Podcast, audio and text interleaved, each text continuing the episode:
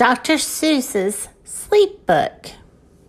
The news just came in from the county of Keck. That's a very small bug by the name of Van Vleck. Is yawning so wide you can look down his neck. This may not seem very important, I know, but it is. So I'm bothering telling you so. A yawn is quite catching, you see, like a cough. It just takes one yawn to start other yawns off. The news came that come in that some friends of Van Vlecks are yawning so wide you can look down their necks. At the moment, right now, under seven more noses, great yawns are in blossoms. They're blooming like roses. The yawns of the little bug is still spreading. According to the latest report, it is heading across the white fields through the sleepy night air, across the whole county towards every which where. And people are gradually starting to say, I feel rather drowsy. I had a quite a day. Creatures are stirring to think about rest. Two Biffer-Baum birds are now building their nest.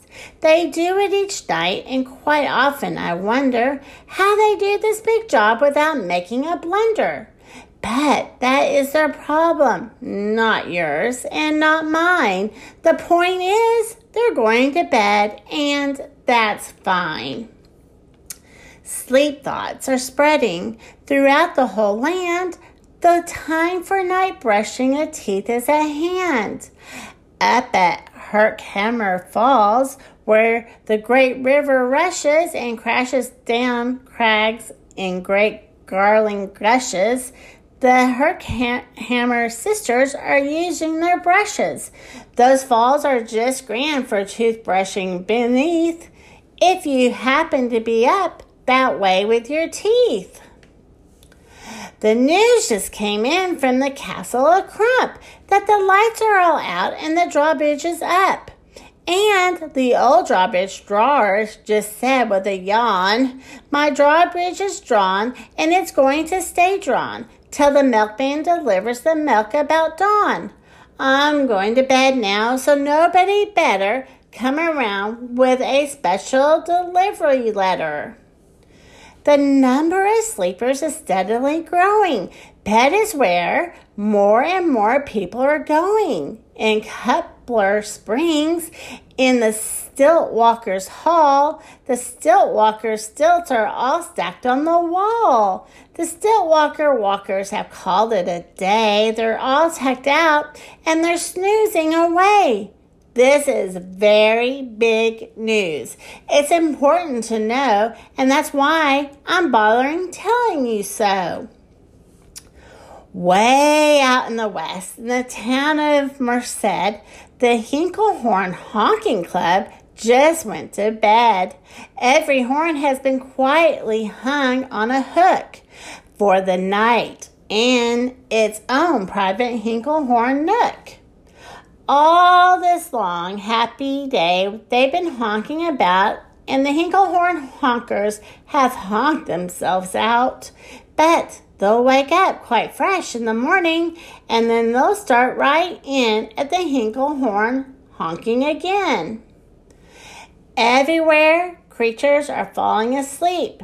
The collapsible frink just collapsed a heap and by adding the frink to the others before, I'm able to give you the Who's Asleep score. Right now, 40,404 creatures are happily, deeply in slumber. I think you'll agree that's a whopping fine number. Counting up sleepers. Just how do we do it? Really quite simple. There's nothing much to it. We find out how many, we learn the amount by an audio teleo talio count. On a mountain halfway between Reno and Rome, we have a machine in a plexiglass dome which listens and looks into everyone's home. And whenever it sees a new sleeper go flop, it jiggles and lets a new bigger ball drop. Our chap counts these balls as they plump in a cup, and that's how we know who is down and who is up.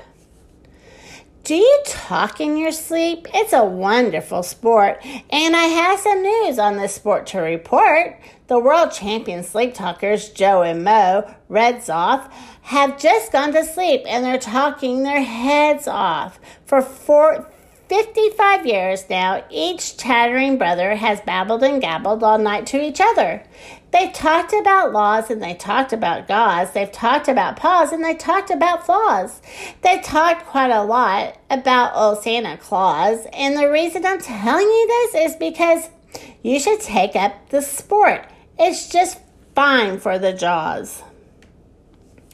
Do you walk in your sleep? I just had a report of some interesting news on this popular sport. Near Finnigan Fen, there's a sleepwalking group which not only walks, but walks a lot. Every night they go miles. Why? They walk to such length they have to keep eating to keep up their strength. So every so often one puts down this hoop, stops hooping, and does some quick snooping for soup. That's why they are known as the Hoop Soup Snoop Group. Sleepwalking, too, are the curious crandalls who sleepwalk on hills with assorted sized candles. The crandalls walk nightly in slumbering peace in spite of slight burns from the hot dripping grease. The crandalls wear candles because they walk far, and if they wake up, want to see where they are. Now the news has arrived from the Valley of Vail that a Chippendale Mupp has just bitten his tail, which he does every night before shutting his eyes. Such snipping sounds silly, but really it's wise. He has no alarm clock, so this is the way he makes sure that he'll wake at the right time of day. His tail is so long he won't feel any pain till the tip makes the trip and gets up to his brain.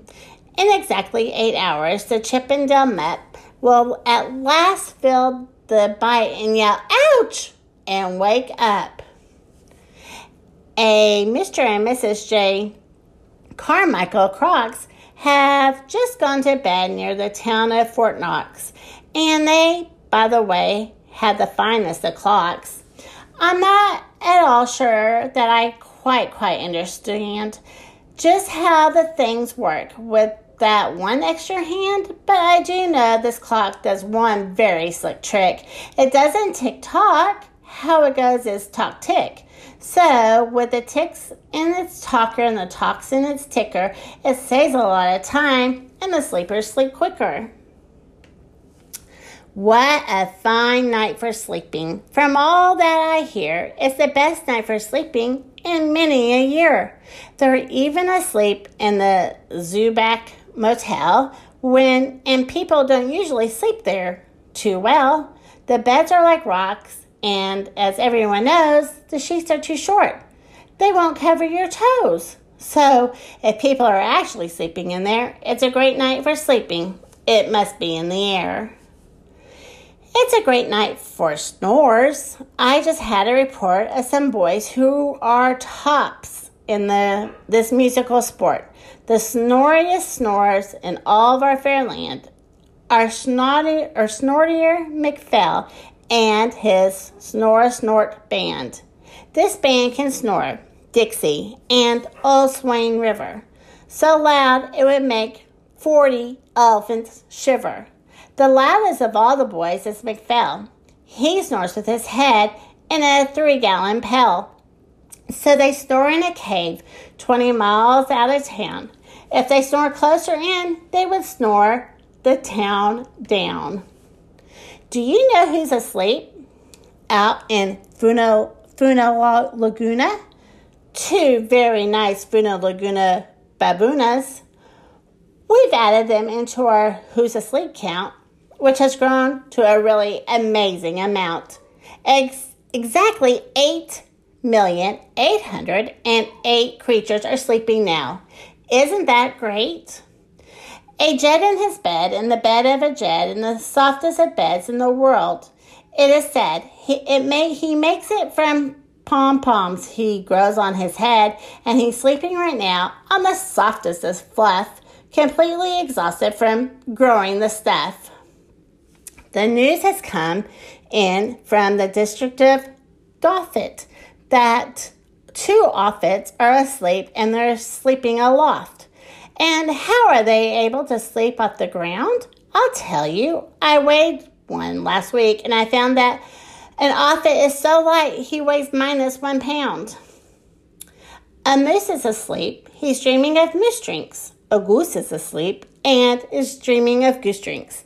That's well and good when a moose dreams of moose juice, and nothing goes wrong when a goose dreams of goose juice.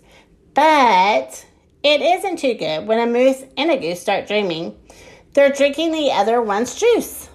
Moose juice, not goose juice, is juice from a moose, and goose juice, not moose juice, is juice from a goose. So when goose gets a mouthful of juices of mooses, and moose gets a mouthful of juices of gooses, they'll always fall out of their beds screaming scream. So I'm warning you now never drinking your dreams. Speaking of dreaming, I think you should note that the Bumble Tub Club is now dreaming afloat. Every night they go dreaming down Bumble Tub Creek, except for one night every third or fourth week when they stop for repairs because their bumble tubs leak. But tonight they're afloat, full of dreams, full of bliss, and that's why I'm bothering telling you this. At the fork of a road in the Valley of five forty weary salesmen had laid their heads down all day they've raced around in the heat at top speeds, unsuccessfully trying to sell Zizzer Zoof seeds, which nobody wants because nobody needs. Tomorrow will come and they'll go back to their chore. They'll start on the road, Zizzer Zoofing once more. But tonight they've forgotten their feet and are so sore. And that's what the wonderful night is for. Everywhere creatures have shut off their voices. They've all gone to bed in the beds of their choices. They're sleeping in bushes, they're sleeping in crannies. Some of them on their stomachs and some on their fannies.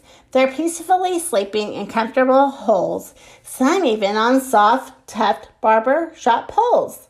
The number of sleepers is now past the millions. The number of sleepers is now past the billions. They're sleeping on steps and they're and on strings and on floors, in mailbox, ships, and the keyholes of doors. Every worm on a fish hook is safe for the night.